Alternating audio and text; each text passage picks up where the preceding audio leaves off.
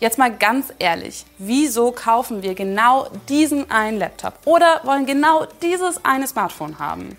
Ja, okay, die Technikfans unter euch werden jetzt sagen, wegen der ganzen Features, die verbaut sind, aber mindestens genauso wichtig für die Kaufentscheidung ist doch ein cooles Design, oder? Und da kommt der technische Produktdesigner zum Einsatz. Er oder sie kümmert sich um den perfekten Look für technische Geräte. Und das müssen übrigens nicht immer nur Techniktrends sein für den Alltag, sondern auch Gabelstapler oder Kaffeemaschinen oder industrielle Hilfsmittel müssen dabei in Form gebracht werden. Jeder Auftrag als technischer Produktdesigner beginnt mit ein paar ganz wichtigen Fragen. Welche Anforderungen gibt es an das Produkt? Was brauche ich dafür? Und wie teuer darf es werden? Ganz konkret überlegst du dir dann, welche Materialien du verbauen möchtest oder welche Prozesse dafür nötig sind. In enger Absprache mit deinen Auftraggebern geht es nun ans Design. Hier kannst du deiner Kreativität freien Lauf lassen. Und oftmals fertigst du einen Prototypen an, der dann später in Serie geht.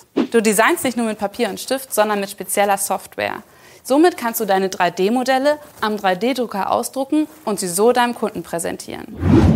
Die Ausbildung zur technischen Produktdesignerin dauert dreieinhalb Jahre und ist dual aufgebaut. Das bedeutet, dass du an zwei bis drei Tagen die Woche in der Berufsschule bist und die restliche Zeit im Ausbildungsbetrieb. Das kann zum Beispiel ein Hersteller im Fahrzeugbau sein oder ein Unternehmen in der Verpackungsindustrie. Je nach Betrieb wählst du zu Beginn deiner Ausbildung einen von zwei Schwerpunkten aus. In der Fachrichtung Produktgestaltung und Konstruktion geht es in erster Linie um das Planen von späteren Produkten. Dafür lernst du in der Berufsschule vor allem verschiedene Werkstoffe kennen und weißt bald, mit welchen Montagetechnik man am besten arbeitet. In Übungen behältst du zunächst theoretisch die Kosten im Blick oder hältst alle Daten korrekt fest. Unter echten Bedingungen wendest du dein Wissen bald im Betrieb zusammen mit deinem Ausbilder an.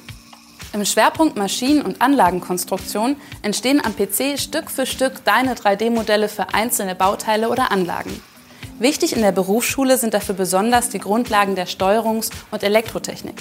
Denn natürlich steckt in den Produkten jede Menge Technik, die einwandfrei funktionieren muss.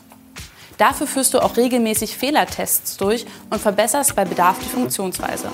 Je nach Branche fällt dein Gehalt in der Ausbildung unterschiedlich aus. Im Handwerk verdienst du im ersten Jahr im Schnitt 590 Euro im zweiten 640 und im letzten Jahr 750 Euro. In der Industrie ist da im Schnitt ein bisschen mehr drin. 970 im ersten, 1020 im zweiten Jahr, 1100 im dritten Jahr und 1150 Euro im vierten Ausbildungsjahr. Die besten Voraussetzungen für eine erfolgreiche Bewerbung für diesen Ausbildungsberuf hast du mit einer Hochschulreife. Es gibt aber auch Unternehmen, die dich mit einer guten mittleren Reife einstellen. Hauptsache, deine Noten in den Fächern Technik, Mathe und Physik sind gut. Du hast deinen Traumjob gefunden? Dann bewirb dich auf ausbildung.de.